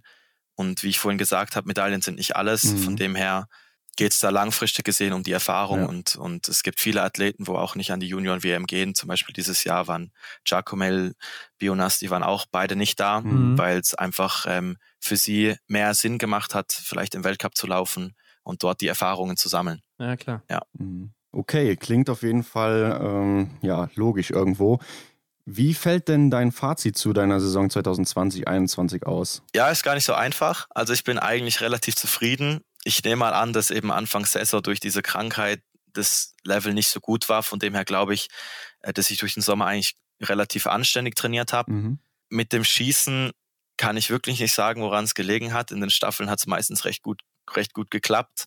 Aber ja, mit dem Schießen bin ich auf, auf wirklich nicht zufrieden, was dieses Jahr anbetrifft. Also allgemein würde ich sagen, es war eine gute Saison. Ich konnte sehr viel lernen, was mich, was mich für die Zukunft auf jeden Fall weiterbringt. Mhm. Aber rein von der Leistung her muss auf jeden Fall noch was gehen im Schießbereich, im Laufen sowieso. Ja. Da muss es, da muss immer was gehen. Ja. Ähm, aber im Schießen bin ich auf keinen Fall auf, auf einem Niveau, wo ich da wirklich um die Punkte kämpfen kann. Mhm letztes Jahr, ja. Mhm. Ich würde nicht sagen, im Allgemeinen ja, bin ich eigentlich zufrieden mit meinem Schießniveau. Ich konnte es irgendwie im Wettkampf dieses Jahr selten, selten abrufen. Mhm. Und äh, ja, an dem muss ich noch arbeiten, auf jeden Fall. Mhm. Bist du denn im Vergleich zu vielen anderen Junioren froh äh, über die Absage des Junior Cups? Nee, nicht wirklich. Also das ist sehr schade. Also es gab viele Athleten äh, um mich herum, die wirklich fast keine Wettkämpfe laufen konnten. Mhm. Und es ist sehr wichtig, dass, dass die Athleten die Wettkämpfe laufen. Und ein Junior Cup ist äh, hat auch ein sehr gutes Niveau. Mhm. Ähm, also ich wäre wahrscheinlich nicht im Junior Cup gelaufen dieses Jahr, okay, aber ja. Ich hätte es natürlich jedem gegönnt, wo, wo da laufen hätte können. Und es ja, ist sehr schade, dass es nicht stattfinden kann. Das ist für die Athleten natürlich sehr schlecht, wenn sie nicht so hochkarätige Wettkämpfe mhm. laufen können. Mhm. Ja. Ja gut, wenn du eh nicht gestartet bist, dann hat sich das auch erledigt, weil äh, Ansonsten hättest du ja aus deiner egoistischen Sicht sagen können, ja, das war das große Glück für mich, jetzt hier Erfahrung sammeln zu können im Weltcup und so weiter. Aber wenn das eh schon geplant war, dann äh, fällt das eigentlich weg, oder? Ja, stimmt. Ja, also man weiß vor der Saison, man, man kann es grob planen, aber wo es dann natürlich hingeht, ist immer leistungsabhängig, oder? Ja, ja. Ähm, aber die Idee war eigentlich schon, äh, hauptsächlich IBU Cup zu laufen und da den nächsten Schritt zu gehen, weil letztes Jahr im Junior Cup wirklich äh, lief es ja sehr gut. Von dem her, Klar, ja. ja. genau, wie wir im Sommer eigentlich schon gehabt haben, ging es eigentlich Richtung IBU Cup mhm. vom Kopf her. Mhm. Und äh, ja, da, nee, so egoistisch bin ich nicht, auf keinen Fall. Gibt es denn irgendwas, was dir jetzt so besonders klar geworden ist jetzt in dem Jahr im Weltcup, was du so als großes Learning mitnimmst? Ähm, ja, also besonders klar ist mir schon geworden, dass es schon nochmal ein großer Schritt ist. Also man sieht, man weiß, im IBU Cup ist, ist Level hoch, äh, die besten Athleten laufen auch gut im Weltcup aber es ist eine unheimliche Dichte und, und jede Sekunde macht so viel Plätze aus im Weltcup. Ja. Und da muss einfach in jedem Wettkampf gekämpft werden, um jeden Meter, um jeden Zentimeter. Also da ist wirklich nicht fertig bis zur Schlusslinie und das habe ich gemerkt. Also es gibt keine, es gibt wirklich keinen einzigen lockeren Wettkampf, sondern jeder Wettkampf ist hammerhart. Und äh, ja, dazu kommt noch die ganze Reiserei, wo dieses Jahr nicht ganz so viel war wie normal. Mhm. Für mich war es schon relativ viel, weil ich es einfach noch nie gehabt habe. Mhm. Das ist einfach schon ganz anders. Man kann im Winter nicht, nicht wirklich viel Trainingsumfang machen, wie du vorhin gesagt hast. Ähm, man reist viel und dann läuft man Wettkämpfe und man ist fast nie daheim, ja. Ist schon mhm. eine andere Nummer. Ja, klar. Ähm, du machst auf jeden Fall ein paar Sekunden gut beim Schießen, haben wir gesehen. Ne? Also bei den Schießzeiten bist du oben mit dabei häufig. Mhm. War sogar auch sehr oft unter den Top 10 hier in den Schießzeiten. Aber man sieht dann auch bei der Range Time, da lässt er wieder irgendwo was liegen. Also das heißt, beim Ein-, Auslaufen oder irgendwie das Gewehr in Anschlag nehmen, verlierst du ein bisschen was an Zeit. Ist dir das auch bewusst und äh, auch vielleicht was, wo du noch was rausholen willst jetzt? Ja, also auf jeden Fall. Also das kommt auch natürlich immer mit der körperlichen Verfassung zusammen. Ja. Wenn man da noch äh, einige Körner mehr übrig hat, dann kann man auch nochmal ganz anders losmarschieren aus dem Schießstand raus. Ja. Ähm, relativ oft war ich schon so an meiner Grenze beim Schießen, dass ich da froh war, wenn ich, wenn ich die letzte Runde noch überlebt habe. Von dem her, ja, ich, ich also ich sehe da schon zum Beispiel einen, einen, einen Hofer, wie der da rausspringt aus ja, dem Schießstand. Ja. Also das sind dann schon nochmal Weltenunterschiede. Und wie anfangs gesagt, in Hochfilzen bei der Staffel, wo da ein Windisch an mir vorbei ist, aus dem Schießstand raus und, und dann direkt noch ein Fio Maillet. Also da sieht man schon die Jungs, wenn das Schießen vorbei ist, da wird losgesprintet. Also da geht's direkt zur Sache. Mhm. Und äh, ja, da ist mir schon bewusst, da verliere ich schon noch einige Zeit. Und äh, genau, vielleicht, vielleicht ähm, kann man auch noch ein bisschen härter an Schießstand ranlaufen und ein bisschen später Tempo rausnehmen, ja. Mhm. Ja, Niklas, du hast es uns schon jetzt zweimal angerissen. Du trainierst im Herrenkader äh, der Schweiz und hast uns vorab geschrieben, dass jetzt Umgewöhnung angesagt ist bei dir. Aber an was musst du dich denn jetzt hier umgewöhnen? Ja, also es ist einfach immer anders. Ähm, ich habe jetzt vier Jahre zusammen mit einem Juniorentrainer gearbeitet. Ja. Da kennt man sich dann ziemlich gut und man muss sich nicht immer alles sagen. Also man versteht sich relativ blind mhm. oft. Ähm, und das natürlich gilt es jetzt erstmal im Herrenteam, alle ein bisschen näher kennenzulernen, die Trainer ein bisschen zu spüren, mhm. äh, wo das Training hingeht. Es ist jetzt noch relativ früh im Sommer zum, zum irgendwie sagen, ja, ob irgendwas gut oder schlecht ist. Also ich bin sehr zufrieden, mhm. wie wir bis jetzt trainieren. Aber natürlich, man muss erstmal kennenlernen, ein bisschen umgewöhnen. Jeder Trainer hat ein bisschen andere Philosophien und Schwerpunkte. Mhm. Und von dem her, ähm, genau, wird es dieses Sommer bestimmt ein bisschen anders werden als, als die letzten Jahre äh, vom Training her. Und dementsprechend muss man sich natürlich ein bisschen umgewöhnen und mhm. anpassen äh, auf, das, auf das Training mit den Herren, ja. Weht denn da bei den Herren ein anderer Wind als bei den Junioren? Ähm, ja, nee, würde ich nicht unbedingt sagen. Also bei den Junioren haben wir sehr fokussiert gearbeitet mhm. und äh, waren alle sehr ehrgeizig. Bei den Herren ist es ab und zu so, natürlich gibt es viele Herren, die schon, schon sehr lange dabei sind. Ja. Äh, die machen das aus einer Routine. Bei den Junioren wird immer, wird immer alles nochmal ein bisschen genauer erklärt und warum machen wir das jetzt genau und so. Mhm. Und das ist was, äh, an das das ist zum Beispiel ein Punkt, wo man sich sehr umgewöhnen muss. Ja. Man kommt ins Training und es gibt nicht immer diese ewigen Trainingsansprachen, weil einfach die Herren schon genau wissen, was Sache ist, was, äh, an was sie jetzt arbeiten müssen. Mhm. Ähm, und und äh, von dem her weht, weht da schon ein bisschen anderer Wind. Aber ähm, ja, es wird hart trainiert bei den Junioren wie bei den Herren. Und äh, ja, geht's zur Sache. Mhm. Gibt es denn dann auch Trainingseinheiten, jetzt vor allem bei den Herren, wo du nicht weißt, wie du die überhaupt überstehen sollst? Ja, bis jetzt nicht unbedingt. Also ich muss sagen, bei den Junioren haben wir schon sehr gutes Pensum und sehr viel Intensität trainiert. Mhm. Also ich würde sagen, äh, ich und die anderen Junioren, wo jetzt dieses Jahr zu den Herren hochgekommen ja. sind, sind sehr gut vorbereitet auf diese Aufgabe und auf das Training. Von dem her habe ich das Gefühl, wir verkraften das sehr gut. Mhm. Ähm, wir machen jetzt zum Beispiel relativ viel Bahnlauf schon äh, was ich noch nie wirklich gemacht habe in meinem Leben. Also das sind dann so Sachen, die fahren da natürlich ein, aber, aber man sollte in der Lage sein oder ich glaube, wir sind in der Lage, zum, zum uns da schnell dran gewöhnen und das schnell verkraften. Ja. Ja. Und wie gesagt, der Sommer ist noch jung, mal sehen, was da für Einheiten auf einen zukommen noch, ja. Mhm. Ja, okay. Ähm, blicken wir mal ein bisschen weiter nach vorne. Du hast letztes Mal gesagt, zu seinen Zielen gehören, die, die Lücke zu den Senioren zu schließen. Da hast du noch zwei Jahre Zeit, es ist noch ein Jahr. Und Medaillen bei den Junioren-Weltmeisterschaften zu sammeln. Aber da hast du ja jetzt schon raushören lassen, die Ziele haben sich wahrscheinlich verändert bei dir. Wie sieht's aus? Ja, also wie gesagt, natürlich äh, will ich bei den Jungs anknüpfen hier und die Lücke schließen äh, und, und Jahr für Jahr äh, weiter nach vorne arbeiten im, im Weltcup und, und da wirklich äh, weiter nach vorne kommen im Laufen, im Schießen. Und sonst, klar, man weiß es nicht, ob es nächstes Jahr eine Junioren-WM geht. Wenn es dahin geht, ist natürlich das Ziel zum Medaillen mhm. holen. Falls nicht, gibt es einfach andere Ziele. Da muss man jetzt schauen, wo es hingeht das wichtigste Ziel ist einfach, an sich zu arbeiten, kontinuierlich, ähm, das Training gut durchzuführen, konzentriert mhm. zu bleiben und nicht irgendwo in ein Muster zu verfallen, wo man den Fokus verliert. Ja. Das ist sicher die, die wichtigste Aufgabe und das größte Ziel, da wirklich fokussiert zu bleiben und ganz konzentriert zu trainieren. Ja, und ich denke, so häufig wie du jetzt schon im Weltcup dabei warst, da sollten die Olympischen Spiele auch schon safe sein, oder? Also das Ticket hast du wahrscheinlich schon gebucht. ja, also gebucht hat sich da noch keiner das Ticket.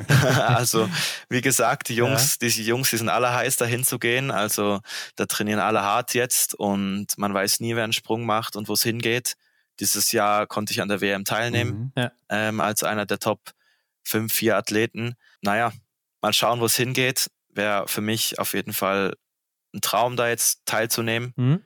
ähm, um, um erstmal die Erfahrungen zu sammeln. Langfristig gesehen hoffe ich mir dann eigentlich 2026 richtig auf dem Höhepunkt zu sein mhm. und dort dann mitkämpfen zu können. Aber es wäre schon mal, wäre schon mal mega, da dabei zu sein. Ja. Und ähm, wenn du dann jetzt doch das Glück hast, zu den Olympischen Spielen mitfahren zu dürfen, was erhoffst du dir dann von, von dem Start, wenn du da an den Start gehst? Ja, das ist jetzt für mich noch ein bisschen früh zum das beantworten. Okay. Also wie gesagt, ich, äh, ich, ja, ich arbeite an mir zum, zum da dabei sein. Mhm. Ich sehe das Ganze immer recht langfristig. Die Erfahrungen sammeln. Natürlich, wenn ich da bin, will ich nicht einfach mitlaufen. Das ist völlig klar. Mhm. Das will kein Athlet. Ähm, aber ich kann, ich kann da jetzt wirklich noch nicht sagen, wo es hingeht. Genau, natürlich will ich da gerne möglichst alle Wettkämpfe laufen, ja. also im Verfolger dabei sein und, und einfach ja besser werden als, als dieses Jahr mhm. und dann nächstes Jahr noch ein Stück besser und dann nochmal und dann reicht es irgendwann hoffentlich nach ganz vorne, ja. Ja, ich denke, man darf dann auch in der Hinsicht dann auch die Staffel nicht vergessen. Ne? Denn in Pyeongchang zum Beispiel waren die Schweden ja auch äh, überraschend erfolgreich. Also das könnte ja dann auch äh, so ein Punkt sein, in dem ihr dann vielleicht aufgeht. Ja, auf jeden Fall. Also eine Staffel, ich denke mal, das, das wird wahrscheinlich das, das große Ziel sein, da, wenn wir als Team da anreisen. Ja. Weil wir wahrscheinlich, wenn wir, wenn wir jetzt nochmal einen Sprung machen, alle zusammen, mhm. da wirklich äh, gute Chancen haben, ganz vorne mitzulaufen. Weil es geht unheimlich schnell in der Staffel. Ja dass man da ganz vorne dabei ist. Also das wäre auf jeden Fall das, das, das, das Größte, da mit dem Team zusammen irgendwie ganz vorne mitzulaufen und da vielleicht sogar an der Medaille zu schnuppern. Mhm. Aber das ist jetzt schon noch, schon noch ja, weit weg für mich. Klar, ja. Und, und äh, was Olympische Spiele wirklich bedeuten, das werde ich dann wahrscheinlich auch erst begreifen, falls ich da hingehen kann. Mhm. mhm. Das kann man sich wahrscheinlich gar nicht so richtig vorstellen, wenn man das noch nie erlebt hat. ob das in Asien so wirklich äh, richtige Olympische Spiele sind, ist dann auch wieder die Frage, ne? Ja, du mal schauen. Ja, mal schauen. Ja, ja. Niklas, lass uns noch ein bisschen über die Schweiz reden. Was gibt es da so Neues? Äh, wir haben ein bisschen mitbekommen, du bist jetzt Teil ähm, der Sporthilfe Team Swiss. Ähm, was genau hat es damit auf sich? Ähm, also es ist so, die Sporthilfe, das ist eigentlich ein Schweizer Fördergefäß, wo die, die Nachwuchssportler und, und Spitzensportler unterstützt. Mhm. Ähm, und da ist jetzt gerade die neue Promotion raus, das Team Swiss. Ähm, und da sind alle Athleten Teil davon. Und da gilt es, möglichst viele Leute abzuholen, die Teil des Team Swiss äh, werden. Mhm. Direkt, direkt gefördert äh, wird man dadurch jetzt nicht mehr. Also natürlich, wenn mehr Leute beitreten, ermöglicht es dem ganzen Schweizer Sport besser zu arbeiten, weil natürlich mehr finanzielle Mittel da sind. Ähm, aber ja, so viel am Hut hat's hat's nicht damit. Okay. Mhm. Ja. Also das heißt, also ich kann jetzt auch äh, zum Team Swiss dazugehören, oder? Gerne, ja. Ja. Also genau, das, das wäre das wär eine gute Sache. Also ich kann dir nachher den Link schicken ja. und jeden, wo hier zuhört, äh, join Team Swiss und dann, dann sehen wir mal, wo die Reise hingeht dieses Jahr, ja. Und äh, was muss ich dann dafür machen? Wie unterstütze ich euch dann da? Ich kann dir, ich kann dir nachher einen Flyer zuschicken, am besten. Ja. Also Werbung da steht dann alles drauf, wie das genau funktioniert. Ja. Jetzt hast du mich hier voll, jetzt hast du mich hier voll reingelegt. Hey. Unglaublich. Aber ja. ähm, ihr habt auch einen neuen Sponsor in Lenzerheide. Die Arena heißt ja jetzt Roland Arena, ist richtig, oder? Genau, richtig, richtig. Ja. Hat das irgendeine bestimmte Bedeutung? Ist das jetzt einfach nur, um finanziell da abgesichert zu sein, das Stadion, oder was kann man sich darunter vorstellen? Ja, also Roland äh, ist auch mein persönlicher Sponsor und jetzt von den Gasparin-Schwestern auch schon ja. seit längerem. Ähm, und die, die sehen wirklich den ganzen Biathlon-Case und diese WM 2025 und da ist jetzt wirklich die Idee von einer Biathlon-Arena, wo ja wirklich relativ sportspezifisch war, ja. ähm, soll die Roland Arena jetzt ein Ort für, für jedermann sein, für alle Sportaffinen und alle Sportteams, dass es wirklich eine, eine Sportstätte ist. Und das wird kräftig ausgebaut hier. Konkrete Pläne kann ich da nicht wirklich viel preisgeben mhm. drüber oder weiß das selber auch viel zu wenig, weil das natürlich nicht mein Bereich ist. Aber ähm, das wird, da wird viel passieren hier oben. Und äh, ja, ich freue mich schon, wenn, wenn da mehr ausgebaut wird, mehr Sportler hier sind und, und es eine richtige Sporthochburg wird auf der Lenzer Heide, ja. ja. Ja, da tut sich einiges, ne? Und ähm, dein Vater ist ja auch ein großer Sponsor da, oder man kann schon sagen, er ist der Sponsor da in Lenzerheide, der auch da den Biathlonsport so wirklich voranbringen will. Denn ohne ihn wäre die Lenzerheide wahrscheinlich auch nicht da, wo sie heute ist. Er hatte auch laut eigenen Angaben eine großzügige zweistellige Millionensumme reingesteckt. Und da kann man ja auch dann davon ausgehen, dass du ein ganz schön privilegiertes Leben gelebt hast bisher, oder? Oder vielleicht das auch noch tust? Naja, also ich würde mal sagen, wir allgemein, wir hier, wo hier oben auf der Lenzer Heide sind und uns entschieden haben, hier hinzuziehen mhm. wegen dem Sport, äh, würde mal alle sagen, dass wir davon profitiert haben und da ein privilegiertes Leben leben, ja. dadurch, dass halt, ja, wir jetzt Krafträume haben und, und eine Trainingsinfrastruktur, von der wir profitieren können. Ich sage immer gerne, mein Vater macht es nicht für mich. Ja. Also der wird es auch machen, wenn ich morgen mit Biathlon aufhören würde, weil er mhm. einfach die gleiche Leidenschaft mhm. teilt wie ich. Und, und genau da sind sie sehr involviert. Damals sind sie auf dieses Projekt gestoßen, hier oben meine Eltern, ähm, als, äh, als sie hier mal ja, in der Schweiz sich ein bisschen umgeguckt haben und haben das Projekt gesehen und fanden das ein Hammer-Ding und haben sich dann da eingebracht und, und halt, ja, wie man es kennt, reingesteigert. Und ja, da, da geben sie jetzt alles natürlich, ja. zum, zum diese WM hierher holen und, und oder haben alles dagegen, dafür gegeben, diese WM herzuholen. Und äh, ja, es, es, es macht mich schon ein bisschen stolz, dass meine Eltern hier so, so das machen und selber davon eigentlich mhm. nicht viel haben, Eben, ähm, ja. so sozusagen. Und äh, ja, aber war, ja, wegen mir machen sie es auf keinen Fall. das wäre ja. schon ein bisschen, schon ein bisschen too much, ja. Ja, ich glaube auch, für deinen Vater ist das mit Sicherheit kein äh, gewinnbringendes Investment oder sowas, sondern wirklich eine Leidenschaft. Und das finde ich schon äh, sehr stark, dass er sich da mhm. so einsetzt. Aber ich kann mir vorstellen, du müsstest wahrscheinlich kein Biathlet sein. Und da fragt man sich natürlich, warum denn du ausgerechnet Biathlon-Profi werden willst. Also was ist so wirklich dein Antrieb, dass du sagst, boah, ich will unbedingt zur Weltspitze dazugehören? Ja, also ich hatte schon immer, schon immer den Antrieb. Ich komme aus einer sehr sportlichen Familie. Ja. Also meine Eltern waren, waren sehr sportlich. Mein Vater war selber Ironman Hawaii dabei. Ja.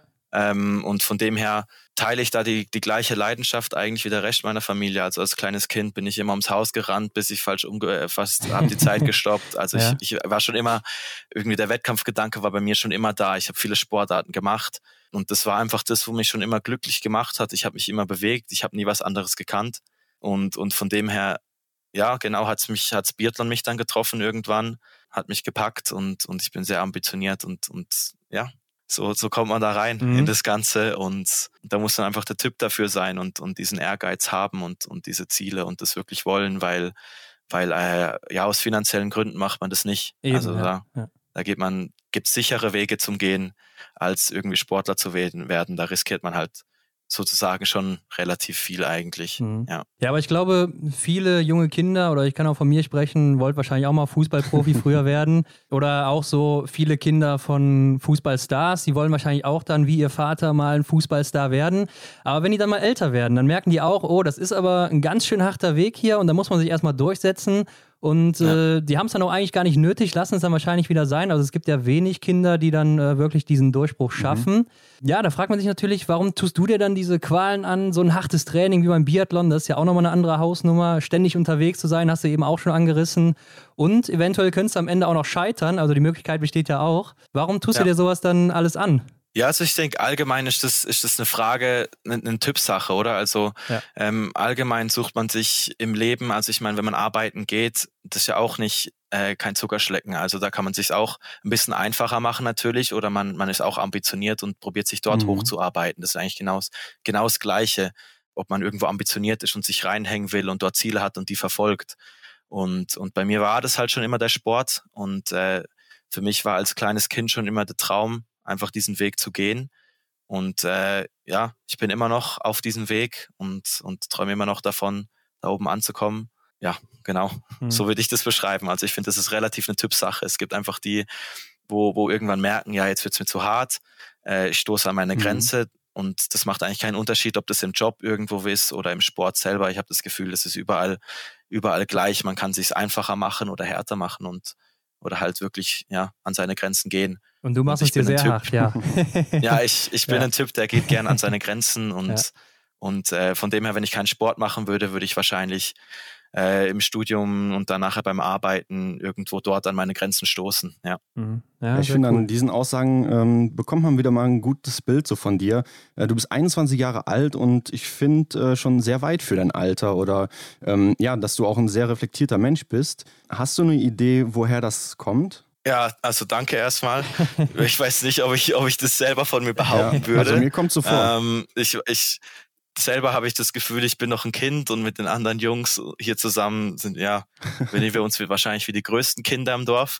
Aber ja, von, von, von, von wo das herkommt, weiß ich nicht. Keine Ahnung. Ich, ich habe einfach die Freundeskreise, äh, Familie, mit den Leuten, wo man, wo man äh, mhm. abhängt oder die, die machen einen zu den Menschen, ja. wo man ist, vielleicht äh, von den ganzen Gesprächen und, und von dem her wird man, wer man so ist, ja. Ja, wahrscheinlich ist es so, das stimmt schon. Wir haben eingangs das Thema Musik angesprochen und dank Christian Dexne wissen wahrscheinlich jetzt auch ziemlich viele Leute, dass du Musik machst. Äh, viele Grüße an der Stelle. Ja. Ähm, gibt's was Neues von Nick Perry? Ähm, ja, also es gibt schon ein paar Lieder, die nicht draußen sind, die hier auf meiner Festplatte mhm. rumsitzen. Ähm, ich habe gerade letztens vor ein paar Monaten oder zwei Monaten, glaube ich, ist es her, eine neue Single rausgebracht. Und ja, im Moment habe ich, hab ich ein paar andere Sachen zu tun. Also eben Training ist relativ mhm. intensiv im Moment. Da bleibt mir nicht wirklich viel Energie, am Abend hier noch äh, ins Mikrofon reinzuschreien oder, oder hier am, am Computer zu sitzen. ja. Da, da mache ich es mir lieber ein bisschen bequem ja. und erhole mich. Von dem her, ja, es gibt schon ein paar Lieder, die nicht draußen sind. Äh, wer weiß, ob die noch rauskommen oder mhm. ja, oder wann, was da kommt. Gibt es keine, keine wirklichen Neuigkeiten, die jetzt wirklich hier okay, sehr interessant okay. wären. Aber in deiner großen Leidenschaft im Biathlon ja. hast du ja den nächsten Schritt erreicht sozusagen. Ist denn irgendwas Ähnliches im Bereich Musik auch geplant? Also wagst du da demnächst vielleicht irgendwann auch mal so einen größeren Schritt? Ähm, ja, also der Musik ist es so, man will sich natürlich auch weiterentwickeln oder ich will mich mhm. weiterentwickeln. Die Ansprüche steigen eigentlich immer, äh, was dann oft auch dafür, äh, dazu führt, dass ich eigentlich teilweise dann gar den Spaß ein bisschen verliere mhm. an den Ganzen, weil ich habe immer das Gefühl, ich muss mich jetzt selber übertreffen von dem, wo ich vorhin gemacht habe. Und äh, irgendwo sind halt auch Grenzen. Und ich habe das auch angefangen, einfach äh, ja, ja, zum Rumalbern und es hat mir Spaß gemacht. Von dem her setze ich mir da gerne keine Grenzen ähm, oder irgendwelche Ziele oder sonst was. Mache ich einfach nach dem, wo ich mich gerade fühle mhm. und auf mhm. was ich Lust habe. Äh, ich habe im Sport genug Ziele, die ich verfolge. Von dem her von dem habe ich es gern, wenn ich da abschalten kann und einfach meinen ja. gedankenfreien Lauf lassen kann und das machen kann, auf das ich Lust habe in der Musik, ja. Mhm. Wann nimmst du dir denn die Zeit dafür, wenn du jetzt sagst, nach dem Training bist du zu müde? Ich denke auch mal, während des Weltcups hast du auch nicht viel Zeit dafür. Ja, also während des Weltcups kann man natürlich unterwegs Beats machen. Also was man dafür braucht, ist nur der, der Computer und ein mhm. paar Kopfhörer. Ja. Äh, da kann man die ganze Zeit ein bisschen rumspielen und da lernen und so. Ähm, aber meistens schon hier zu Hause, jetzt gerade hier, wo ich sitze. Ja, da, da packt es mich einfach ab und zu da macht es dann so bei mir Klick und ich habe wirklich das Verlangen, jetzt, okay, jetzt, jetzt habe ich richtig mhm. Bock zur Musik machen. Mhm. Und äh, ja, und dann, dann entsteht meistens relativ schnell was. Ähm, aber es muss wie so, der, der Funke muss, muss da sein, um das jetzt wirklich machen wollen und, und das dann, da muss dann richtig im, im richtigen ja. Vibe sein mhm. und zum das dann fühlen und auch wirklich, äh, ja, da drin zu sein und was Gutes zu bringen. Genau, und das passiert halt meistens am Abend oder vielleicht am Mittag, wenn ich mal einen freien Tag habe oder ja, wer weiß, mhm. wann der mhm. Funke springt, wann mhm. die Energie da ist. Ähm, genau. Äh, und es ist auch meistens Rap, ne? Also wie deine Vorbilder, die du hinten hängen hast, äh, machst du aber Rap dann auf äh, Schwitzerdütsch, ist das richtig? Ja, richtig. Also angefangen, oh sorry, haben wir auf, äh, auf, auf Englisch das ja. Ganze ähm, und dann ein bisschen ins, ins Schweizerdeutsche reingekommen. Ich habe eigentlich äh, Swiss Rap nie so wirklich toll gefunden, muss ich sagen, früher. Bin dann aber so ein bisschen reingerutscht, weil viele von meinen Freunden meinten, hey, ja, Englisch ist schön und gut, aber das bist ja. nicht wirklich du oder wir kennen dich nicht so, ähm, nicht authentisch genug. Von dem her bin ich ins andere reingerutscht und habe auch das Gefühl gehabt, dort ein bisschen was zu finden, wo ich ein bisschen meinen eigenen Style mhm. auch äh, entwickeln kann, wo im, im Englischen ja, war ich mehr so ein bisschen auf, auf, auf einer Wave von einem anderen Artist, wo ich ein bisschen was nachgemacht habe, eher so mhm. in die mhm. Richtung. Und äh, im Schweizerdeutschen habe ich wirklich so, würde ich mal behaupten, einen eigenen Style gefunden, den den es so nicht wirklich gibt. Und äh, ja, mhm. so mache ich das. Ist das denn äh, so eine Szene da in der Schweiz, dieses äh, Swiss Rap? Weil in Deutschland kennt man es gar nicht. Ja, also auf jeden Fall, so wie, so wie Deutsch Rap ist halt Deutschland, Swiss Rap in der Schweiz. Ähm, Swiss Rap ist halt eher eine kleinere Szene, okay. weil ich meine, ja, die Deutschen würden jetzt keinen Swiss Rap hören zum Beispiel. Verstehen ja auch nichts. Ähm, andersrum, die Schweizer hören Deutschrap mhm. zum Beispiel, ähm, weil man es ja, halt versteht. Ja. Genau. Von dem her ist schon eine Szene. Ähm, wie gesagt, ich, ich bin in der Sportszene unterwegs. Ich bin da nicht, nicht wirklich in der Szene. Ich mache es mhm. als Ausgleich. Ich habe da schon so ein bisschen den Fuß in der einen oder anderen Tür ein bisschen, aber aber ich äh, bin jetzt nicht an irgendwelchen Cyphers oder Events unterwegs mhm. oder dergleichen, ja. Ja, vielleicht dann irgendwann mal nach der Karriere, ne, wenn du dann äh, ja, Mitte 30 bist oder so, kannst, du kannst du dann Vielleicht als alter Knochen dann, ja, wer weiß. Wahrscheinlich eher, nee, weniger, ja, das kann ich ja. schon jetzt sagen, aber wer weiß, wer weiß. Warten wir mal ab, wo sich die Wege für dich hinentwickeln. Jawohl, ähm, ja. Zum Abschluss hatten wir ja letztes Mal den Spruch für die Plakatwand. Da hast du noch gesagt, den Moment genießen, im Hier und Jetzt leben und nicht immer nur nach vorne schauen. Also gerade in der heutigen Zeit. Auf deiner Webseite hast du aber ein Motto stehen: Ein Ziel, das man nicht sieht, kann man auch nicht treffen. Ja. Hat das eine bestimmte Bedeutung für dich, das Motto oder der Spruch? Ja, also ich denke, es ist relativ selbsterklärend. Also es ist ein zweideutiger mhm. Spruch, passt sehr gut zum Biathlon halt, oder? Kann man ja. einmal so sehen. ähm, und anders halt wenn man sich keine Ziele setzt, dann, dann gibt es auch nichts, wo man verfolgen kann und was mhm. man erreichen kann. Ja. Von dem her, ja, ist es, das beschreibt so ein bisschen meine Person, eben wie vorhin ein bisschen äh, ehrgeizig zu sein. Denke ich, der Spruch beschreibt mich recht gut. Ziele setzen, die verfolgen, alles geben zum die erfüllen. Und äh, ja, das ist der Spruch. Ja, dann wünschen wir dir dabei auf jeden Fall auch das Beste, ne? viel Erfolg für deine weitere Karriere, für das kommende Jahr natürlich und äh, dass du deine Ziele auch alle erreichst. Du kannst natürlich jetzt noch ein bisschen Werbung machen. Ne? Sag nochmal, wo man dich finden kann, wo man mal deine Musik hören kann, wo man dich verfolgen kann. Ja, auf jeden Fall. Also am, am, am besten checkt ihr mal mein Instagram ab, äh, Niklas Underline mhm. Hardway. Ja. Ähm, oder ihr findet mich unter dem Namen Nick Perry auf Spotify und sonst einfach ganz easy niklashardwig.com. Genau, und äh, da seht ihr alles ein bisschen mehr zu meiner Person oder seht auch alle Verlinkungen, falls ihr ein bisschen mehr sehen wollt und erfahren wollt. Ja. Genau, auf deiner Webseite findet man so gut wie alles über dich. Oder auch in unserer ersten Folge mit dir. Stimmt, da auch Voll, noch. Zum Beispiel. Richtig. Ja, Niklas, dann danken wir dir auf jeden Fall für die Zeit, die du heute nochmal auf dich genommen hast. Und äh, wie gesagt, viel Erfolg für genau. alles. Und äh, vielleicht hören wir uns dann irgendwann wieder. Hat Spaß gemacht. Ja, danke, Jungs. Alles Gute. eine Ehre. Ja. Das ist schön. Mach's gut. Ciao. Ciao. Ja, Hendrik, hochmotiviert äh, scheint mir der Niklas Hartwig, oder? Ja, auf alle Fälle, das spürt man. Also er vertritt, glaube ich, auch so die Schweizer Jugend. Und diese Bewegung, die da entsteht, haben wir auch schon oft diskutiert, äh, thematisiert. Jetzt dann auch mit dem neuen Sponsor Roland in Lenzerheide. Ja, das, das passt alles perfekt zusammen und äh, Niklas werden wir wahrscheinlich äh, noch häufiger sehen. Ja, ich denke schon in der kommenden Saison werden wir ihn auch im Weltcup wiedersehen. Und äh, sein Traum von Olympia, ich glaube auch, dass der in Erfüllung gehen wird, wenn man sich anguckt, dass er ja schon auf der Pokeljuka komplett dabei war. Ja. Äh, und das, obwohl er jetzt noch in sein letztes das Juniorjahr kommt. Ne? Also er hat noch ein Jahr bei den Junioren, wo er auch nochmal angreifen könnte. Mhm. Aber man hört ja schon raus, er will die Erfahrung bei den Großen sammeln. Und ich glaube, das ist auch das, was ja. ihn im Endeffekt dann wesentlich weiterbringen wird als ein Jahr bei den Junioren, wo er vielleicht dann nicht so sehr gefordert wird oder auch nicht sieht, wo er noch hin muss mal irgendwann. Ja, und interessant wird noch zu sehen sein, ob er sich denn für oder gegen die Junioren-Weltmeisterschaft äh, entscheidet im nächsten Jahr, die dann in Übersee stattfindet. Ja, ich glaube, die wird er ausfallen lassen, denn die sind direkt nach den Olympischen Spielen. Da weiß ich nicht, ob er dann direkt von mhm. da dahin fliegt äh, in die USA. Könnte man natürlich machen, aber ich glaube, man ist auch ziemlich fertig nach den Olympischen Spielen das erste Mal und äh, ich denke, er wird auch den einen oder anderen Einsatz da bekommen, vor allen Dingen in der Staffel, was ja eines der letzten Rennen dann sein wird. Ist dann die Frage, ob er danach weiter in den Weltcup geht oder ob er dann sagt, okay, mhm. ich will jetzt hier vielleicht noch eine Medaille mitnehmen bei den Junioren. Im Endeffekt ist es ein Titel, der dir für die Senioren ja auch nicht so wirklich viel bringt dann. Ja, ich denke, für den Moment ist es wirklich was Tolles, aber diese Magie, die dahinter steckt, dass äh, die Athletinnen und Athleten, die in dem Juniorenbereich schon die Medaillen gewonnen haben, dass die meistens erfolgreich sind, auch im Seniorenbereich. Das hat man ja schon gesehen tatsächlich, aber es ist ja auch schon gesagt worden, dass das auch eben mal äh, ganz anders laufen kann. In dem Fall würde ich dann auch gar nicht so sehr viel Aufmerksamkeit auf die Medaillen äh, legen, denn die Erfahrung ist wahrscheinlich dann tatsächlich wertvoller. Sehe ich auch so, Hendrik. Äh, wir werden das auf jeden Fall verfolgen, wo es für ihn hingeht. Schreibt ihr uns da auch mal unter die Folge, was ihr glaubt, wo der Niklas in der nächsten Saison starten wird. Falls ihr ihn mhm. auch schon auf der Rechnung habt. Ich denke, dass er DJ ist, das weiß man ja spätestens äh, seitdem man ARD geguckt hat, ne, mit Christian Deck Wechsel. Das sowieso, ja. Für alle Details natürlich die Shownotes abchecken, da findet ihr Niklas und natürlich auch